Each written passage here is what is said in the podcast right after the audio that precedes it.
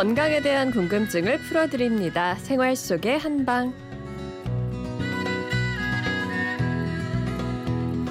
목요일부터 토요일까지 동국대학교 한의과대학 일산한방병원 병원장 정지천 교수와 함께 건강에 대한 궁금증 풀어드립니다. 오늘은 100세까지 건강하려면 어떤 음식들을 즐겨 먹어야 하는지 그리고 어떤 생활 습관이 중요한지 배워보는 100세 식탁 시간인데요. 매주 한 분씩 직접 만나서 맞춤 정보 드리고 있습니다. 오늘도 정지천 교수님 그리고 연민주 리포터와 함께합니다. 두 분 안녕하세요. 네, 안녕하세요. 안녕하세요. 네, 오늘 만나볼 어르신 어떤 분인가요? 네, 오늘 소개해드릴 분은 경북 예천에 살고 있는 83살 최은희 할머니입니다. 마을 경로당에서 어르신을 만났는데요. 그곳에 계신 분들 중에서 가장 표정이 밝은 분이셨어요. 네. 이렇게 친구들하고 신나게 얘기 나누시는 모습이 예사롭지 않다 했더니 아니나 다를까 지금은 경로당에서 회장 업무를 음. 도맡아 하고 계신데요. 네. 한눈에 몸도 마음도 건강해 보이신다라는 느낌이 들었는데요. 우선 평소에 어떤 음식들을 주로 드시는지 여쭤봤습니다. 나는 쌀, 보리, 찰좁쌀 그리고 콩 뭐 그런 거 흰밥만은 안 먹어요. 최하 반찬 네 가지 다섯 가지는 놓고 먹지. 생선은 별로 좋아 안 하니까 별로 안 먹고 고기 같은 거는 뭐 일주일에 보통 두 번. 나는 또 이래 젓갈을 좋아해서 명란젓, 조개젓 이런 거 무쳐놓고 먹고 주로 야채를 많이 먹어요. 특별히 요즘에는 상추 같은 거, 쑥갓, 그냥 그런 나물들을 대강 볶아 먹고 무쳐 먹고 이러니까 그러니까 건강한 것 같아요. 좀 과일은 내가 원체 좋아하고 또 먹으면 몸에 좋다 그러니까 될 수 있으면 어, 하루에 한 두 번 이상은 먹어요.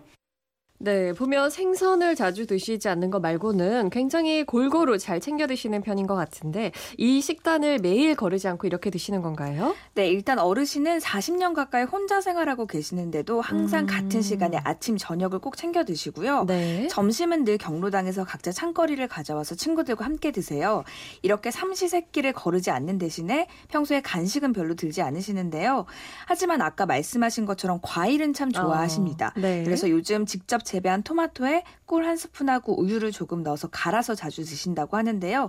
많을 때는 하루에 세 잔도 드신다고 하더라고요. 음. 그리고 여기에 또 한 가지 특이한 점은 물을 자주 마신다는 거였는데요. 뭐 마시기 싫은데 억지로 챙겨 드시는 건 아니고요. 입이 자주 마르는 편이라고 하시던데 그냥 생수를 드시지는 않으세요. 항상 음. 도라지하고 인삼, 옥수수 이렇게 세 가지를 넣고 끓인 물을 수시로 챙겨 드신다고 하시더라고요. 네.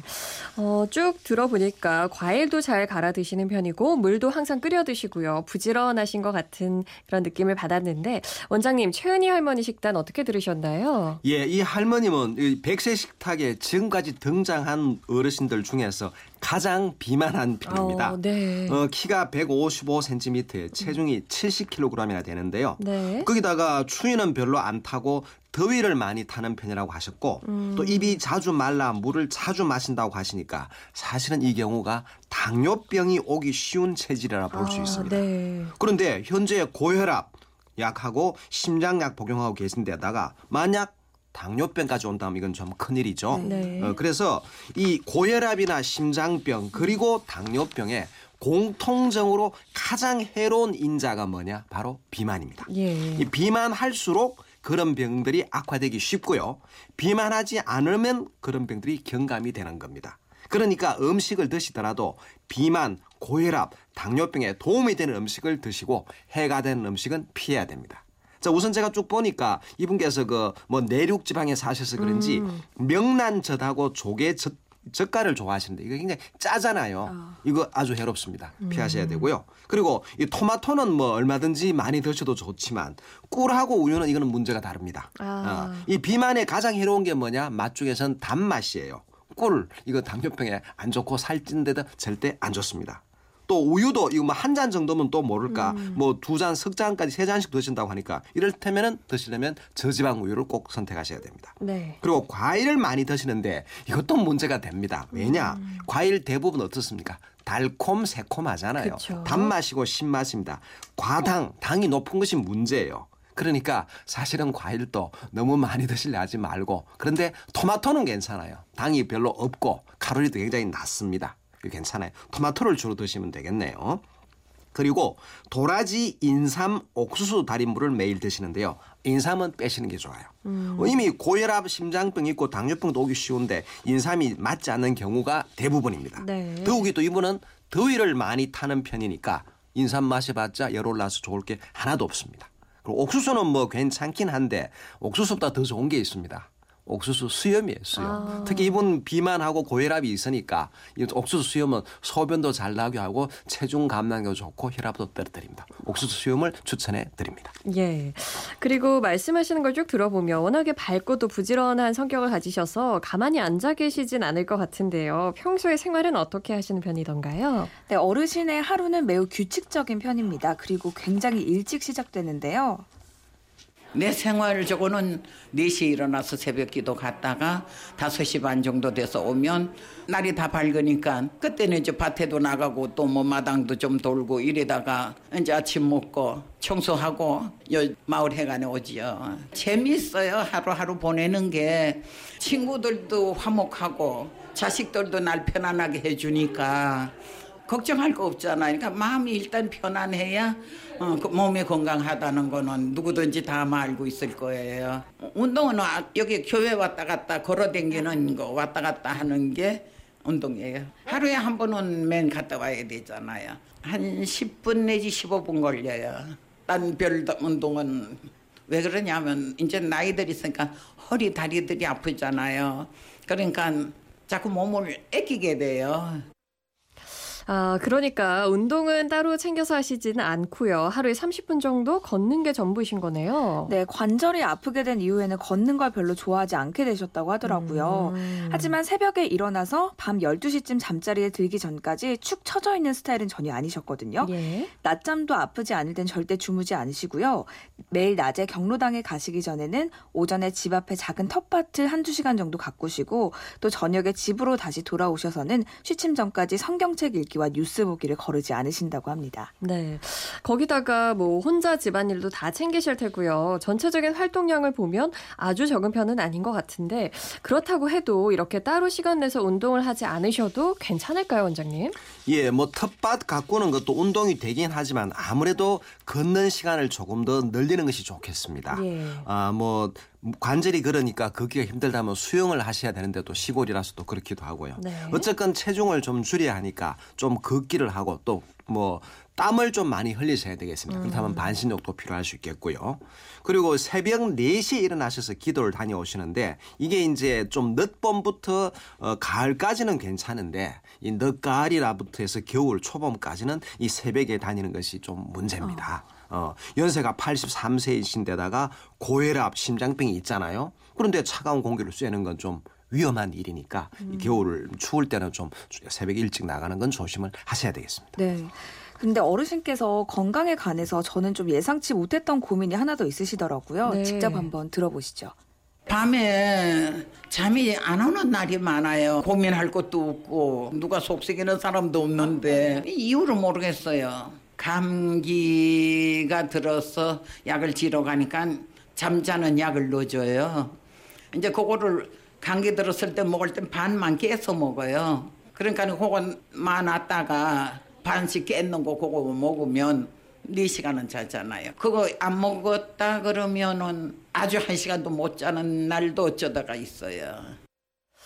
어, 따로 수면제를 처방받으시진 않고요. 감기약 속에 들어있는 수면제를 모아뒀다가 드신다는 건데 이게 괜찮을지 걱정이 좀 되네요. 네, 잠이 안 온다고 해서 무조건 드시는 건 아니고요. 참다가 정안 될 때 이렇게 반알씩 드신다고 하는데 예. 저도 그게 좀 마음에 걸리더라고요. 그리고 평소에 건강하시다가 이렇게 잠을 많이 못 잘 경우에 간혹 머리가 핑 도는 빈혈 증세가 오실 때가 있다고 하는데요. 이러다가 건강을 해치는 거 아닐지 걱정을 좀 하시더라고요. 네. 예, 이 불면증이 생기는 원인을 잘 모르 겠다고 하셨는데 사실로 이 불면증 원인이 한두 가지가 아닙니다. 대여섯 가지가 넘습니다. 어, 제가 보기에 이 할머님의 경우에는 몸에 쌓여 있는 담이나 습기 그리고 열이 문제일 가능성이 많지 않나 싶습니다. 뭐 즐겁게 사시고 기분 좋게 지내시는데 스트레스 때문에 그럴 일은 별로 없잖아요. 네. 그래서 몸에 있는 담, 습기, 열을 줄이려면 어떻게 해야 되는가? 역시 운동 시간을 늘리고 또 음식은 조금 적게 드셔야 됩니다.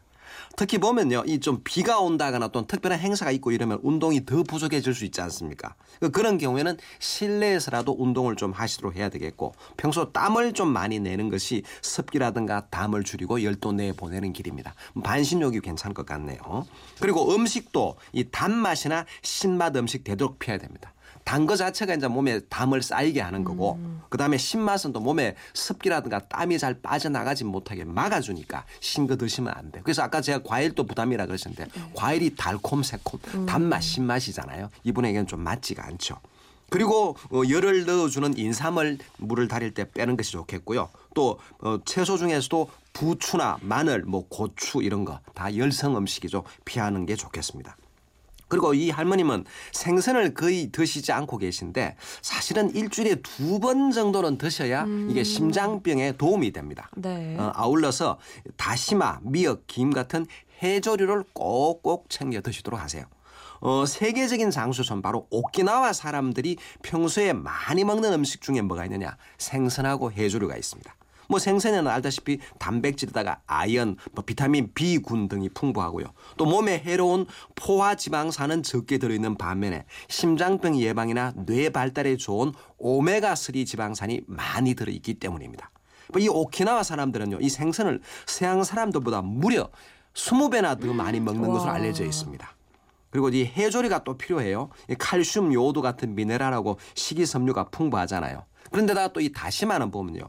하기 작용, 즉 기를 아래로 가라앉히는 작용이 있어서 오래 먹으면 몸을 야위게 한다. 즉 다이어트 식품이라는 얘기입니다. 이 기를 가라앉힌다는 그 얘기는 요즘 말로 하면 기운을 소모시키고 대소변이 잘 나오도록 해준다는 건데 거기다가 또 다시마는 또 비만의 원인 중에 하나인 담을 사게 해주는 효능도 있습니다. 바로 살찌지 않게 해주는 겁니다. 물론 거기다가 다시마는 차가운 성질이니까 바로 열이 많은 어, 더위를 많이 타는 할머님에게도 맞을 것 같습니다. 네. 뭐 바쁘게 움직이시고 또 체중 관리를 조금 더 하신다면 아마 건강이 더 좋아지실 것 같다는 생각 들었고요. 어, 오늘은 경북 예천에 사시는 83살 최은희 할머님을 만나뵀습니다. 앞으로도 건강 관리 잘 하셔서 지금처럼 친구분들과 즐겁게 웃으면서 오래도록 지내실 수 있었으면 좋겠습니다. 오늘도 정지천 교수님 그리고 연민주 리포터 고맙습니다. 네, 감사합니다. 감사합니다.